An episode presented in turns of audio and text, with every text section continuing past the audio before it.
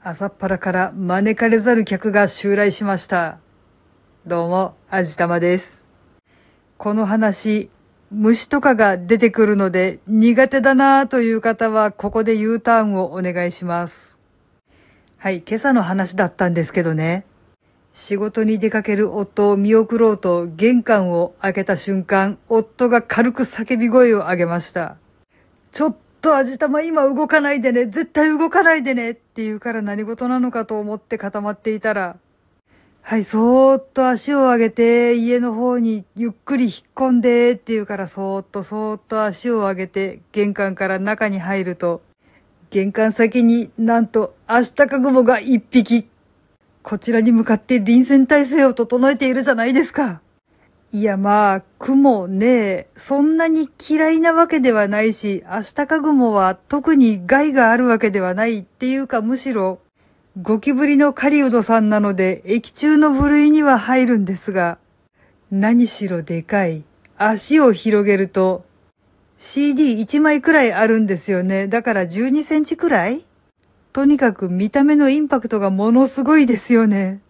まあ、ものすごく臆病な性格なので、こちらが手を出しても逃げるほどではあるんですけど、まあ、なんか私と夫とめっちゃ睨み合いになっていました。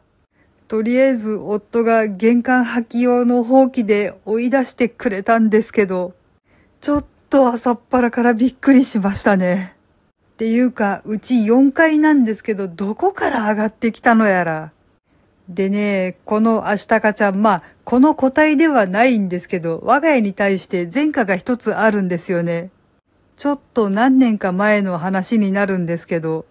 お風呂に入ろうとした夫が突然ものすごい悲鳴を上げてこっちにすっ飛んできたんですよ。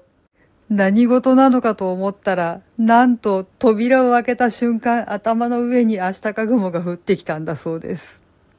とっさに振り払って逃げてきたらしいんですけど、本当に一体どこから入り込んできたのやら。で、さっきも言ったんですけど、アシタカグモってゴキブリを狩るぐらいなのでめちゃくちゃ素早いんですよ。この時のアシタカちゃんはね、全然捕まってくれなくてね、外に追い出すのにものすごい苦労したんですよ。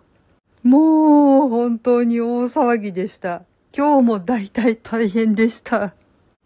まあ、人によってはアシタカグモをケースで飼ってるっていう方もいらっしゃるようですが、